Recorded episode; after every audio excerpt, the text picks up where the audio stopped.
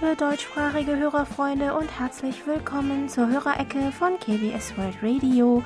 Über das Wufferton Relay 3955 Kilohertz begrüßen Sie wieder heute am 11. März To Young-in und Jan Dirks. Herzlich willkommen zur heutigen Sendung. Am Mittwoch fand in Korea die Präsidentschaftswahl statt. Der neue Staatspräsident Südkoreas, Yoon Suk-yeol, gehört der jetzigen Oppositionspartei an. Das Rennen zwischen ihm und dem Kandidaten der jetzigen Regierungspartei blieb bis zum Schluss äußerst spannend und nur mit einem Vorsprung von 0,73 Prozentpunkten ging schließlich der Wahlsieg an Yoon. Seine Amtszeit als Präsident beginnt am 10. Mai. Der Nationalen Wahlkommission zufolge lag die Wahlbeteiligung bei der 20. Präsidentschaftswahl bei 77,1 Prozent und damit 0,1 Prozentpunkte unter der Beteiligung bei der letzten Präsidentschaftswahl 2017. Die Beteiligung an der vorzeitigen Stimmabgabe vom ähm, 4. und 5. März erreichte dagegen mit 36,9 3 Prozent den bisher höchsten Stand. Von den Wählern im Ausland gaben 71,6 Prozent bei der Wahl ihre Stimme ab. In Korea können heutzutage Bürgerinnen und Bürger ab 18 Jahren wählen und den Präsidenten für eine einmalige fünfjährige Amtszeit direkt wählen. Allerdings war das nicht immer so und der Einführung der Direktwahl des Staatspräsidenten ging eine turbulente Zeit voraus. Lee Seung-man, der erste Präsident Koreas nach der Befreiung von der japanischen Kolonialherrschaft, wurde 1948 indirekt durch die verfassungsgebende Nationalversammlung gewählt, was auch in der Verfassung verankert wurde. Doch als im Jahr 1950 bei der Parlamentswahl die Regierungspartei eine schwere Niederlage erlitt und im Parlament die Oppositionspartei die Mehrheit errang, gab es für den Präsidenten nur eine geringe Wahrscheinlichkeit der Wiederwahl. So unternahm er alles Mögliche, um die Verfassung im Rahmen seiner Machtbefugnisse zu ändern und die Direktwahl einzuführen, was ihm schließlich auch gelang. So konnte er die nächsten zwei Präsidentschaftswahlen per Direktwahl gewinnen und Staatsoberhaupt bleiben. Doch seine ständigen Versuche an der Macht zu bleiben sorgten bei vielen für Unmut. Es bildeten sich in der Folge regimekritische Studentenorganisationen und Gewerkschaften. Daraus entwickelten sich schwere Proteste gegen die Regierung. Wahlmanipulation der Regierungspartei bei der vierten Präsidentschaftswahl hatte die Proteste noch zusätzlich verstärkt. Letztendlich sah sich Präsident I zum Rücktritt gezwungen und 1960 wurde der vierte Präsident wieder indirekt durch eine Abstimmung in der Nationalversammlung gewählt. Doch schon im Jahr 1961 wurde die auf diese Weise gewählte Regierung durch einen Militärputsch von Pak Chung-hee aus dem Amt gejagt, der dann wiederum in einer Direktwahl Südkoreas fünfter Staatspräsident wurde und viele Jahre an der Macht blieb. Nach drei Amtszeiten in Folge führte er allerdings wieder die indirekte Wahl ein. Historiker und Politikwissenschaftler vermuten, dass er seinen Wahlsieg durch den Aufstieg Kim Dae-jungs gefährdet sah. Ihn konnte er mit einer Verfassungsänderung damals erfolgreich zurückdrängen. Doch wurde Kim dann schließlich 1998 zum 15. Staatspräsidenten gewählt. Viele Hörerinnen und Hörer kennen ihn sicherlich, da er im Jahr 2000 für seine Nordkorea-Politik den Friedensnobelpreis erhielt. Doch noch einmal zurück in die besonders turbulente Zeit. Die Wahl Parks erfolgte durch handverlesene Wahlmänner. Auf diese Weise konnte er noch zwei weitere Amtszeiten regieren, bis er schließlich 1979 bei einem Putschversuch getötet wurde. Im gleichen Jahr wurde der zehnte Präsident indirekt gewählt, der dann wieder im Zuge eines anderen äh, erneuten Militärputsches nach lediglich acht Monaten im Amt abgelöst wurde. Die Macht ergriff dann Armeechef Ton Duhan, der im Jahr 1980 durch eine indirekte Wahl zum Präsidenten aufstieg und bis Anfang 1988 im Amt blieb. Seine Amtszeit war bis zum Ende von landesweiten Protesten gegen sein Regime und Demonstrationen für Demokratie überschattet. So entschied sich die Regierung doch noch für demokratische Reformen, unter anderem für die Einführung der Direktwahl des Präsidenten. So konnte der 13 zweite Staatspräsident Südkoreas wieder direkt von den Bürgerinnen und Bürgern gewählt werden, erstmals für eine Amtszeit von fünf Jahren. In den 70er Jahren kamen die Wahlmänner in der heutigen Jangchung Sporthalle in Seoul zusammen, um ihre Stimmen für den neuen Präsidenten abzugeben. Deshalb wurde die Präsidentschaftswahl im Volksmund auch Sporthallenwahl genannt. Erst ab der Wahl im Jahr 1981 wurden landesweit Wahllokale eingerichtet. Die Präsidentschaftswahl fand ab der Wahl des 13. Staatspräsidenten im Jahr 1987 immer im Dezember statt. Nach der Amtsenthebung von Park Geun-hye im Jahr 2016 wurde die nächste Präsidentschaftswahl im Jahr 2017 erstmals im Mai abgehalten, die damals der noch amtierende Präsident Moon Jae-in gewann. Das war ein kurzer geschichtlicher Rückblick auf die Direktwahl des Staatspräsidenten in Südkorea anlässlich der Präsidentschaftswahl am Mittwoch. Aber nun wollen wir schnell einen Blick auf die Post unserer Hörerfreunde werfen. Es geht los mit der Schneckenpost. Von Matthias Martin aus Bad Lauchstädt haben wir neben einem sehr schönen Foto vom Kurpark seiner Stadt seinen Empfangsbericht für den 9. Februar erhalten, an dem er uns mit seinem ICOM ICR 75 mit ALA 1530 Plus mit Simpo 5 4444 empfangen konnte. Herr Martin schreibt uns außerdem Heute habe ich KBS World Radio auf 3955 kHz wieder gehört. Die Empfangsmöglichkeit von KBS World Radio hier in Bad Lauchstädt ist sehr gut. Ich konnte feststellen, dass Ihr Programm fast störungsfrei zu empfangen ist. S9 plus 30 Dezibel im Durchschnitt. Es ist immer wieder interessant, wie vielfältig die Themenauswahl bei KBS World Radio ist. Rückschnitt von Straßenbäumen, die Olympischen Spiele, Behandlung von Haarausfall, Berichte über Nordkorea und vieles mehr. Leider spielt das Coronavirus immer noch eine dominierende Rolle. Ich bin aber optimistisch, dass die Kontaktbeschränkungen im Laufe des Jahres gelockert oder gar aufgehoben werden können. Sehr viele Menschen haben sich impfen lassen und der Rest wird sich noch anstecken. Ja, hoffentlich gehen im Laufe des Jahres die Infektionszahlen runter und die Beschränkungen können weiter gelockert oder wie Herr Martin auch schreibt, mhm. aufgehoben werden. Meine Schwester will nämlich diesen Herbst oder Winter ähm, heiraten, mhm. so dass ich sehr hoffe, dass sich die ähm, Lage bis dahin verbessert. Einige Lockerungen gab es ja schon sowohl in Korea als auch in Deutschland. Ähm, so soll zum Beispiel auch bald das nächste überregionale DX-Treffen des Ottenauer Kurzwellenhörerclubs Murgtal stattfinden können. Monitor Bernd Seisser aus Ottenau teilte uns dazu Folgendes mit. Am Samstag, dem 14. Mai 2022, ist ab 12 Uhr mitteleuropäischer Sommerzeit im Restaurant der Pizzeria Toscana, Schützenhaus Ottenau, das 41. überregionale DX-Treffen für Kurzwellenhörer und Freunde des Rundfunkfernempfangs vorgesehen. Verbunden wird dieses Treffen wieder mit dem Hörertreffen des Radio Taiwan International Hörerclubs Ottenau.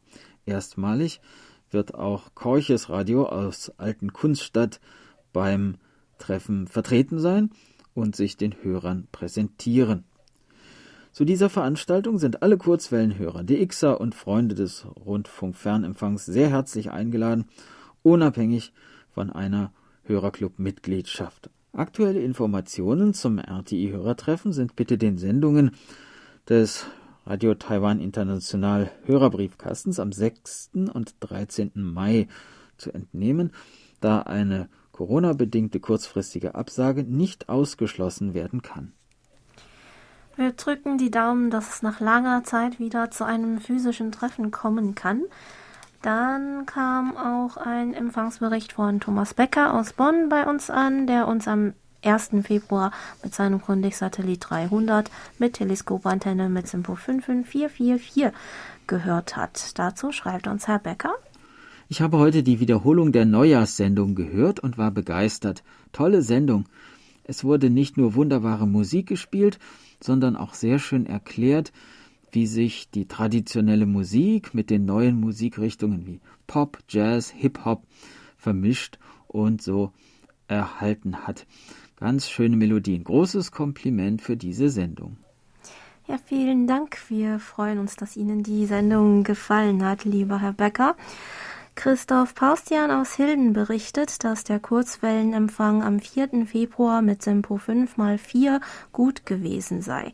Mit dabei in der Post war auch ein Zeitungsausschnitt über den südkoreanischen Fußballspieler Lee Dong-jun, der seit Januar 2022 bei Hertha BSC spielt. Vielen Dank für den Artikel, lieber Herr Paustian. Von Monitor Michael Lindner aus Gera haben wir ebenfalls Post erhalten. Im Brief schreibt er uns, Momentan sind die deutschsprachigen Sendungen über das Woferten-Relais in sehr erfreulicher Empfangsqualität zu hören. Oft hat man das Gefühl, einen Ortssender zu hören. Wie Sie wissen, gab es auch schon andere Zeiten, als KBS World Radio nicht gut hereinkam. Der tolle Empfang liegt wahrscheinlich auch an der günstigen geografischen Lage, eine Wohnsiedlung außerhalb der Stadt Gera. Außerdem befindet sich keinerlei Industrie in meiner Empfangslage, so dass kaum Störungen zu erwarten sind. So knallt KBS World Radio in Deutsch so klar herein, dass es eine absolute Freude ist. Hoffen wir, dass die tollen Bedingungen auch weiterhin herrschen.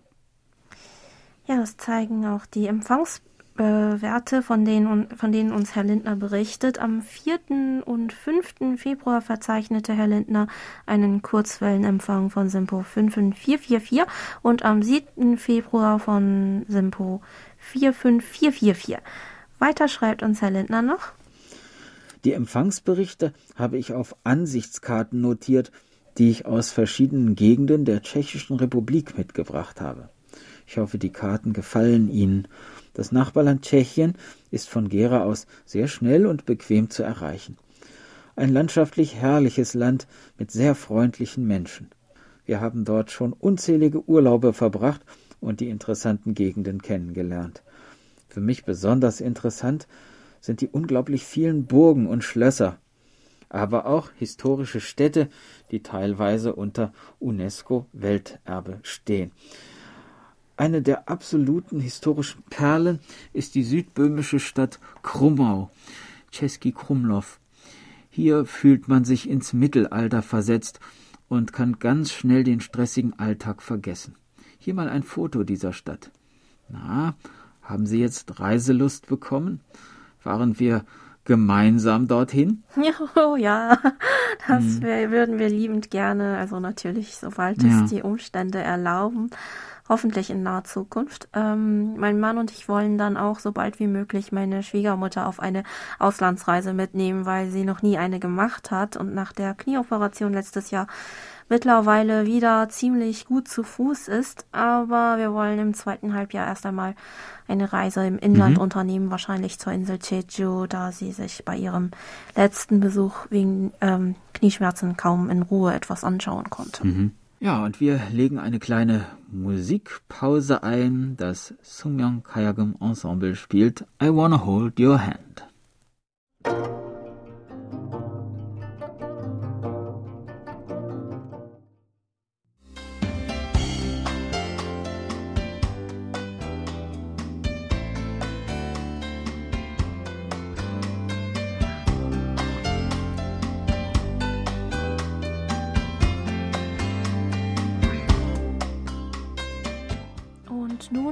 Wir zu den Medientipps.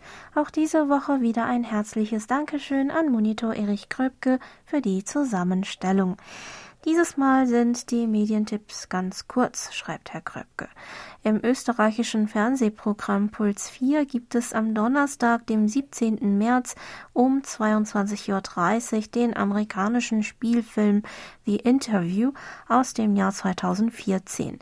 In der bekannten Komödie Komödie geht es um ein Mordkomplott der CIA gegen Nordkoreas Staatsoberhaupt Kim Jong-un, das amerikanische Journalisten ausführen sollen. Ja, und das war es auch schon mit den Medientipps. Wir haben hier an dieser Stelle nun aber einen Hinweis, der die Hörerecke betrifft. Und zwar gibt es eine neue Rubrik. Unser langjähriger Hörer und Monitor Thomas Schneider aus Freiburg hat, wie viele von Ihnen vielleicht wissen, Korea über viele Jahre hinweg immer wieder besucht und auf seinen Reisen unzählige Eindrücke gesammelt. In der neuen Reihe mit dem Titel Mein Soul präsentiert er einmal im Monat seine Erlebnisse und Erfahrungen, die er in der koreanischen Hauptstadt sammeln konnte, aus seiner ganz eigenen persönlichen Perspektive. Ja, und heute geht's los. Am Ende unserer Sendung hören Sie Folge 1. Und zunächst geht es weiter mit der digitalen Post.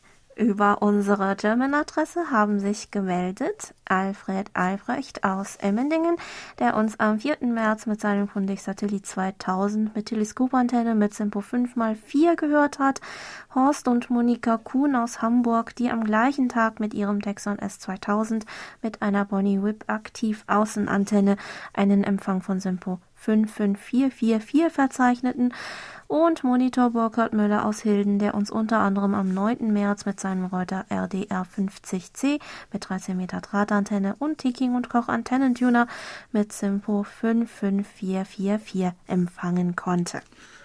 Zu den Nachrichten, in denen es unter anderem um das durchschnittliche Rentenalter in Korea ging, kommentierte Herr Müller noch Stimmt das?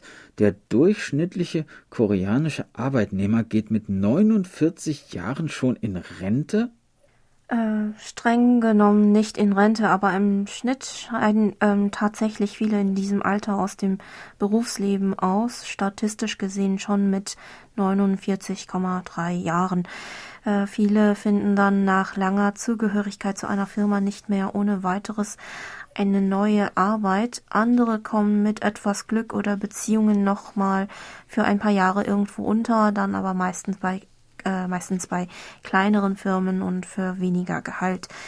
41,3 Prozent der eigentlich noch recht jungen Arbeitnehmer treten also nicht freiwillig kürzer.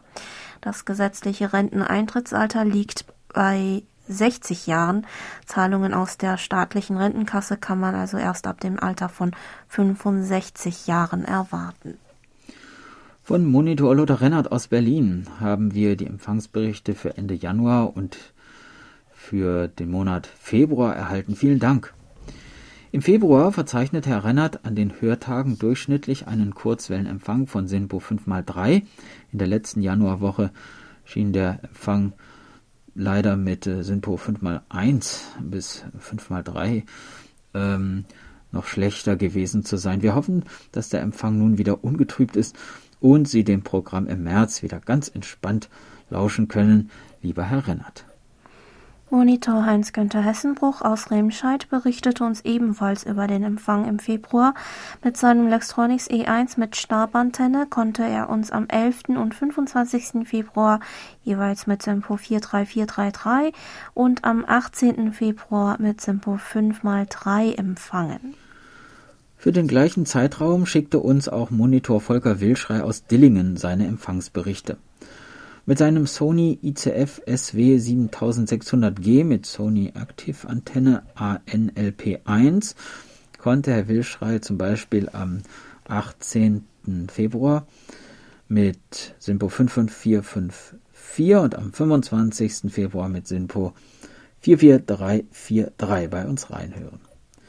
Herr Wilschrei bedankte sich für die interessanten Programme und fügte noch hinzu, ich hoffe, dass der schreckliche Krieg Russlands an, in der Ukraine endlich ein Ende findet und die Vernunft siegt. Ich selbst habe einen sehr guten Freund in Kiew und habe große Angst um ihn.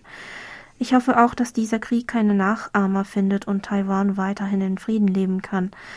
Ich hatte es bisher für undenkbar gehalten, dass derartiges passieren kann. Ja, das haben wohl die meisten. Auch Monitor Andreas Niederdeppe aus Heiligenhaus und Michael Lindner haben sich in diesem Zusammenhang ähm, zu dem Thema geäußert. Herr Niederdeppe schrieb uns zum Beispiel, bei der Überschrift des KBS-Artikels Japans Ex-Premier Shinzo Abe fordert Diskussion über nukleare Teilhabe erinnere ich mich an die gestrigen Nachrichten des Deutschlandfunks. Auch die Ukraine möchte aufgrund der aktuellen Lage Atomwaffen stationieren dürfen. Das wird sicher von zahlreichen anderen Staaten in der Region sehr aufmerksam verfolgt werden. Wir hätten uns kurz nach 1990 solch eine Entwicklung wirklich nicht vorstellen können. Monitor Michael Lindner schrieb uns, eine unglaubliche Welle der Solidarität weckt Hoffnungen, dass dieser Irrsinn so schnell wie möglich beendet wird. Wie sieht das bei Ihnen in Korea aus? Solidarisiert man sich dort auch mit der Ukraine? Ja, das ist auch in Korea so. Ähm, Korea hat sich ähm, erstmal den weltweiten Sanktionen angeschlossen, was sie vielleicht ähm, ja, Sanktionen gegen Russland angeschlossen, was mhm. Sie vielleicht auch schon in unseren Nachrichten gehört haben. In den sozialen Medien wird zur, zur Solidarität mit der Ukraine aufgerufen. Viele Bürgerinnen und Bürger sowie mehrere Privatunternehmen haben Geldspenden an die ukrainische Botschaft oder auch über internationale Organisationen wie das Rote Kreuz getätigt. Ähm, überreicht werden auch Sachspenden. In den Medien wurde zum Beispiel berichtet, dass private Sammler ihre Sammlung von Militärausrüstungen wie Kampfanzüge, Schuhe und Wintersachen an die ukrainischen Streitkräfte gesendet haben, um sie zu unterstützen. Auch Demonstrationen finden weiterhin statt. Letzte Woche gab es vor einer Kirche in Seoul eine Anti Antikriegsdemonstration mit Kerzenlichtern. Am 8. März kamen Mitglieder von verschiedenen Frauenverbänden vor der russischen Botschaft in Korea zusammen und forderten ein sofortiges Ende des Kriegs.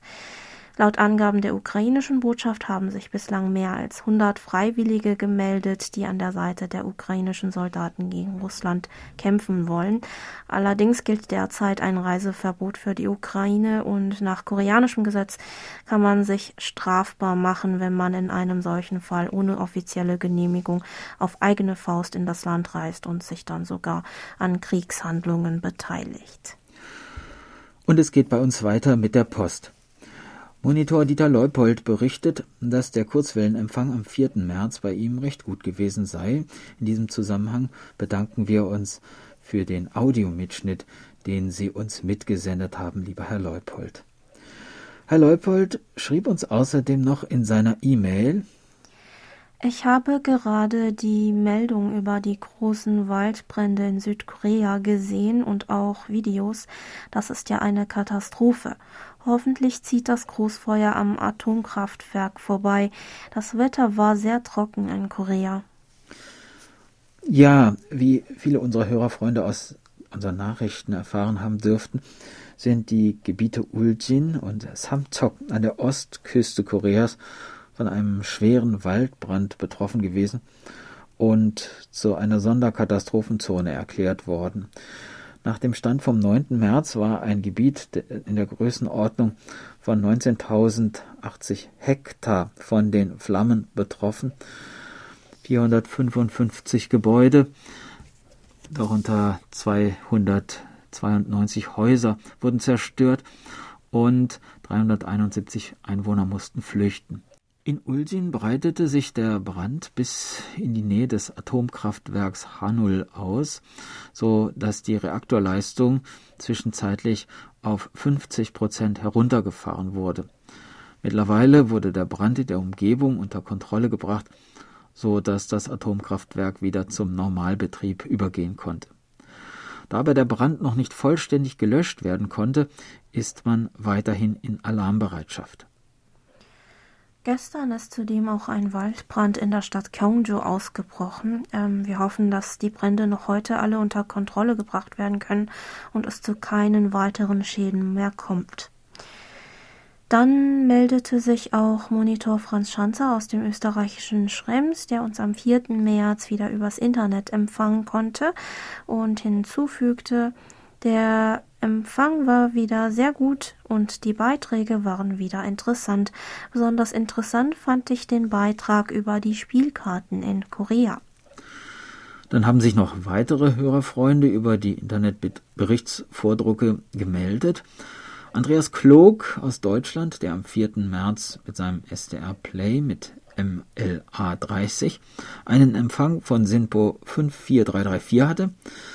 Bill Harms aus den USA, der uns kurz mit seinem RF Space SDR IQ mit SINPO 23532 empfangen konnte. Und Mia Hopfer aus Österreich, die am 2. März einen Kurzwellenempfang von SINPO 22233 verzeichnete. Monitor Paul Gager aus Wien hat uns zwei interessante Artikel weitergeleitet.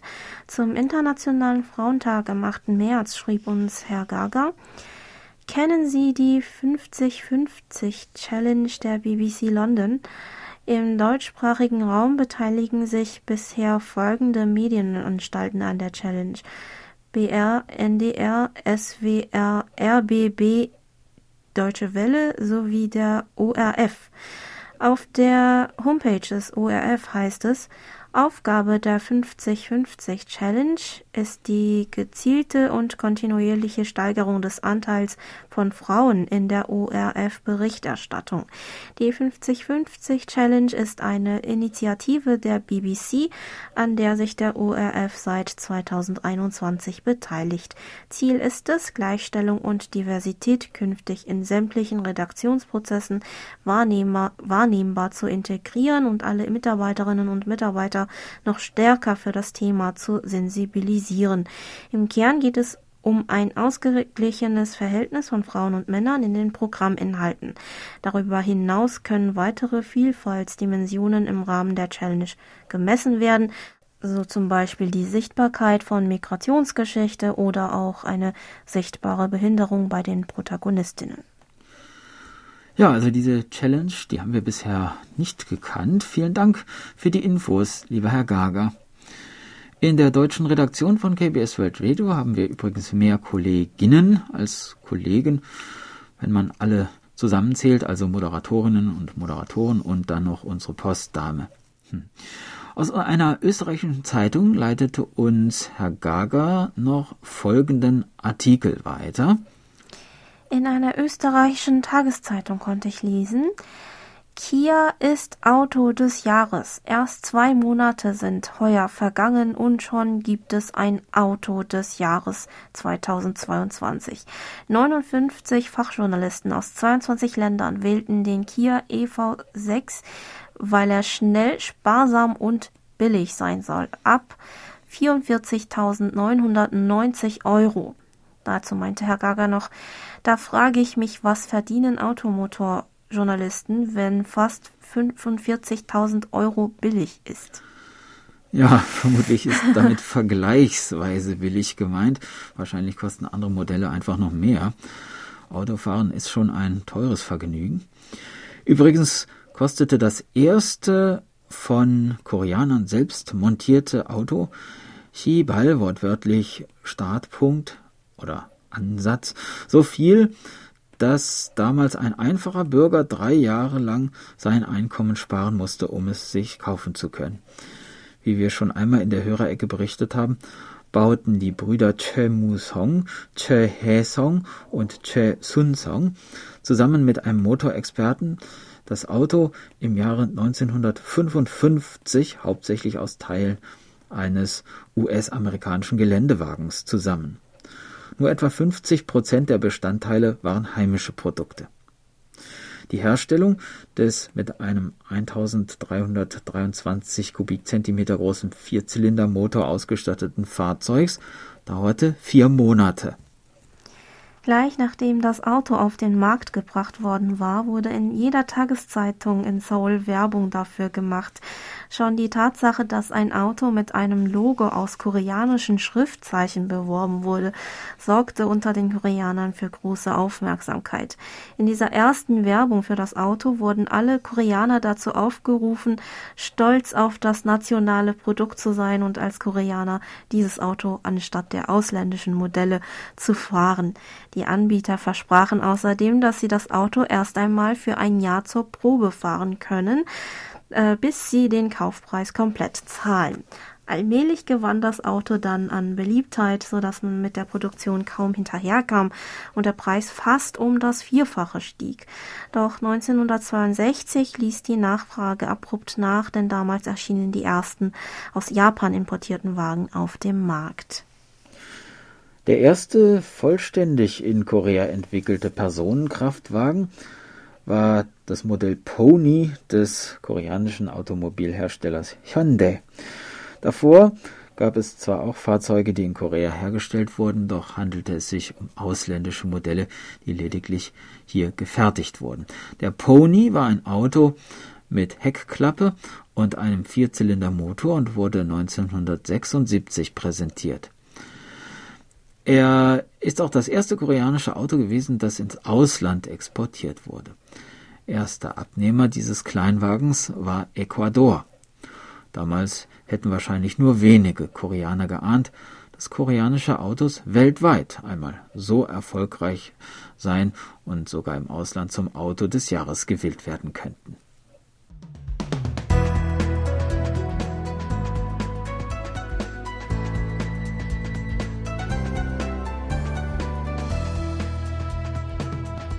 Sie hören KBS World Radio mit der Hörerecke. Geburtstagsecke. Auf der Geburtstagsliste von Monitor Bernd Heiser stehen diese Woche Patrick Rubik in Leibniz, Marie Hamann in Masig, Erna Hemmann in Friedrichsdorf, Barbara Schmidt in Neubrandenburg, Karin Bethke in Bad Homburg, Andreas Wöhnel in Seeheim-Jugenheim und Christian Laubach in Marburg. Herzlichen Glückwunsch und alles Gute zum Geburtstag. Herr Seisser richtet außerdem noch Glückwünsche an Tong Sunon und Ehemann zum 33. Hochzeitstag vom 11. März 1989, wofür sich Frau Tong auch herzlich bedankt. Begleitet werden unsere Glückwünsche musikalisch von Jewelry und Superstar.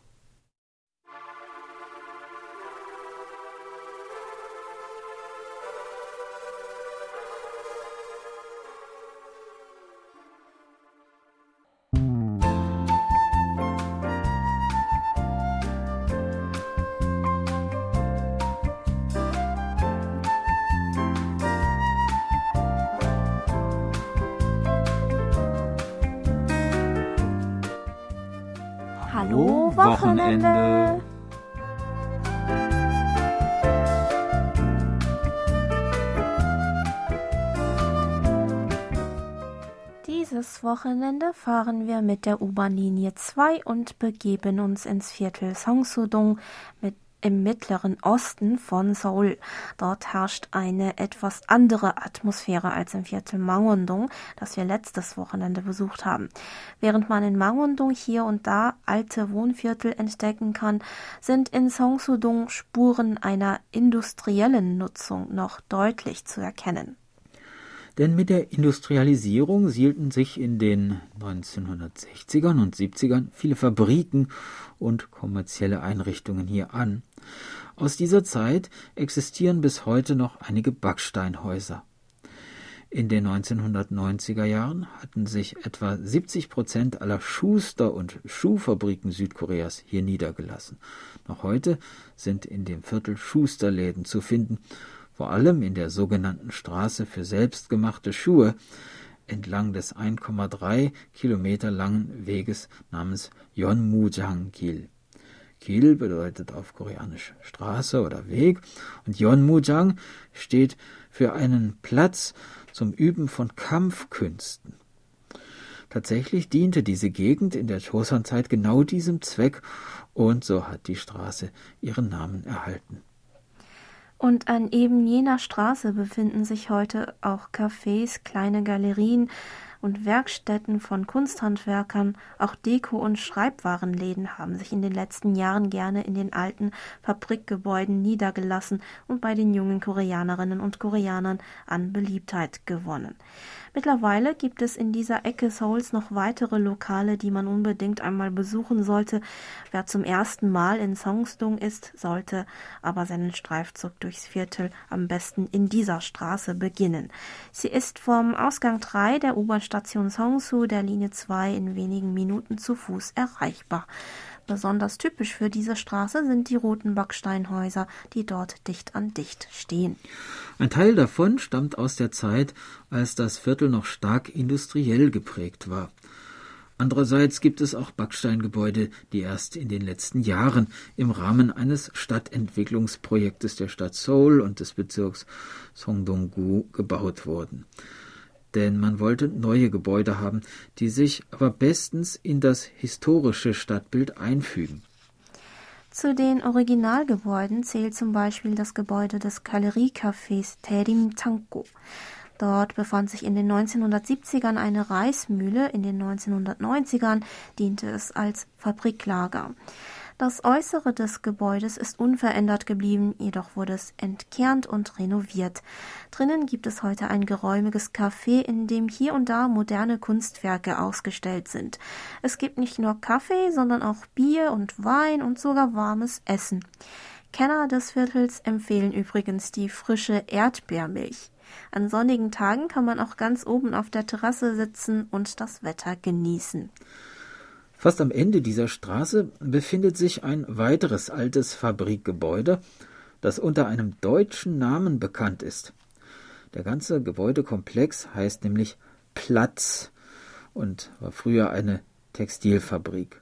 Im Erdgeschoss gibt es einen Laden mit einem großen Angebot an importierten Lebensmitteln, wie beispielsweise Salami und Käse. Auch Wein und andere alkoholische Getränke, die gut dazu passen, werden verkauft ebenso Schreibwaren, Tassen, Becher und Teller, die sich zum Beispiel auch als kleine Geschenke eignen. Morgens und nachmittags gibt es außerdem frisches, selbstgebackenes Gebäck. Der Laden hat auch einen Hinterhof. Dort können Gäste dann zum Beispiel ein frisches Croissant und eine Tasse Kaffee genießen, plaudern und nebenbei einen Blick auf die dort ausgestellten Kunstwerke werfen. Aber die Straße Yeonmu-Dangil ist natürlich noch längst nicht alles, was das Viertel Songsudong zu bieten hat. Zurück auf dem Weg zur U-Bahn-Station gerät eine weitere Straße in den Blick, die als Kaffeestraße von Songsudong bekannt ist. Aber nicht ein Café, sondern den Laden Tiltable sollte man hier besuchen, denn dort gibt es schöne Zimmerpflanzen und gerade jetzt bieten die grünen Pflanzen einen schönen Vorgeschmack auf den Frühling. Diejenigen, die sich besonders für Kosmetika interessieren, sollten sich dagegen einen Besuch in der Filiale Songsu des koreanischen Kosmetikunternehmens Amore Pacific auf der auf der gegenüberliegenden Straßenseite nicht entgehen lassen. In diesem Gebäude, das früher einmal eine Autowerkstatt war, kann man sich etwa 2300 Produkte von der Marke anschauen und im Falle einer Reservierung auch von einem Experten Tipps für das eigene Make-up bekommen. Sie sehen also, ein Wochenende reicht auf keinen Fall aus, um das Viertel gründlich zu erkunden. Ja, und eine weitere Tour durch Songsudong wollen wir uns daher für ein anderes Mal aufheben. Nächste Woche sind wir erstmal wieder woanders unterwegs. Wir hoffen, Sie sind auch dann wieder mit dabei.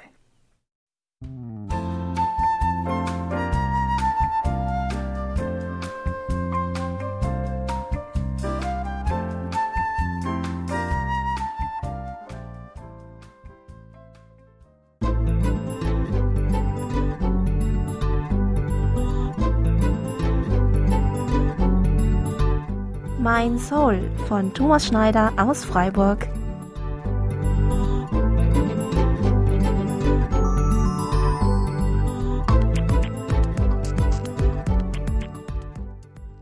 Liebe Hörerfreunde, nach einer etwas längeren, schöpferischen und auch privat bedingten Pause melde ich mich mit einer neuen Reihe von Kurzberichten zurück. Mein Soul beschreibt in kleinen, kurzen und knappen Beiträgen Facetten meiner Reisen, interessante Orte, Plätze und manchmal auch Begegnungen. Ich möchte gleich den Anfang machen und keine Zeit verlieren, denn der erste Ort, den ich beschreibe, den vermutet niemand in einer Millionenmetropole Seoul. Komme ich nach Seoul, ist einer der ersten Besuche immer der Bereich vor dem Gwangbwamun-Tor. Die große Straße, die südlich vom großen Palasttor des Gyeongbokgung-Palastes für mich das Entree in die Stadt ist und damit die sogenannte gute Stube von Seoul darstellt.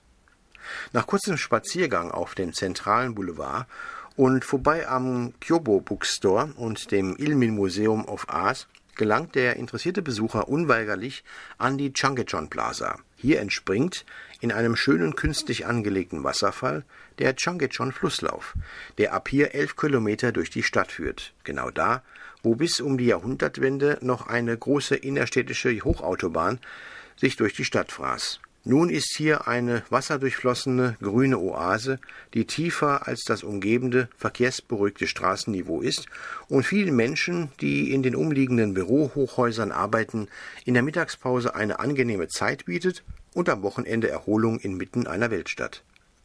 Nur wenige hundert Meter liegt, wenn man von der Samgyeopbrücke wieder auf das Straßenniveau hinaufgeht, ein kleiner Platz, der mich überrascht hat. Dort stehen einige Segmente der Berliner Mauer. Und ein Berliner Bär steht auch mit dabei. Ganz bunt ist er angemalt und zeigt auf der einen Seite das Brandenburger Tor und auf der anderen Seite das Namdaemun, Koreas Nationalschatz Nummer 1. Die Straßenpflasterung in dem Bereich ist genau so, wie man es in Deutschland und vor allem auch in der Hauptstadt Berlin finden kann. Kopfsteinpflaster ergeben ein für Seoul doch eher ungewöhnliches Bild. Doch noch heimischer fühlt man sich, nimmt man auf einer der Holzbänke Platz, die auch jenen alten gemütlichen Bänken auf Berliner Plätzen nachempfunden sind.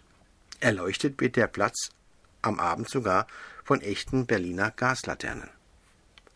Jedes Mal, wenn ich hierher komme, lese ich die im Boden eingelassene Grußbotschaft des damaligen regierenden Bürgermeisters Klaus Wowereit, der den Koreanern seine besten Wünsche für eine irgendwann friedlich eintretende Wiedervereinigung aussprach.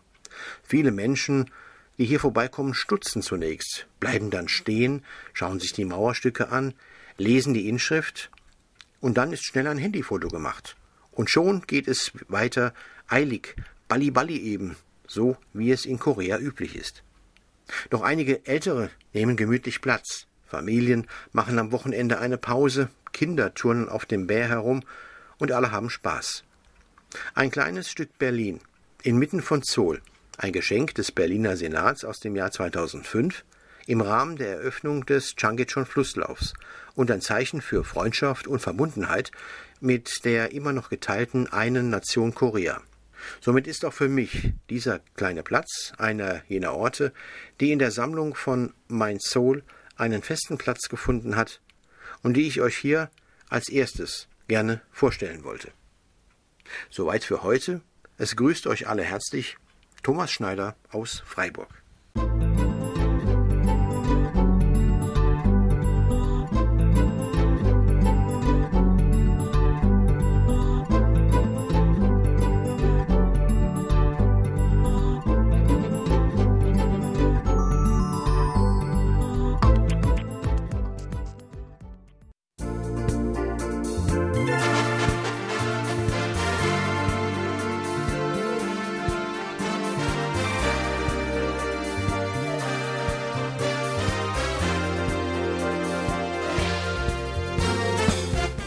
Das war's mal wieder für heute.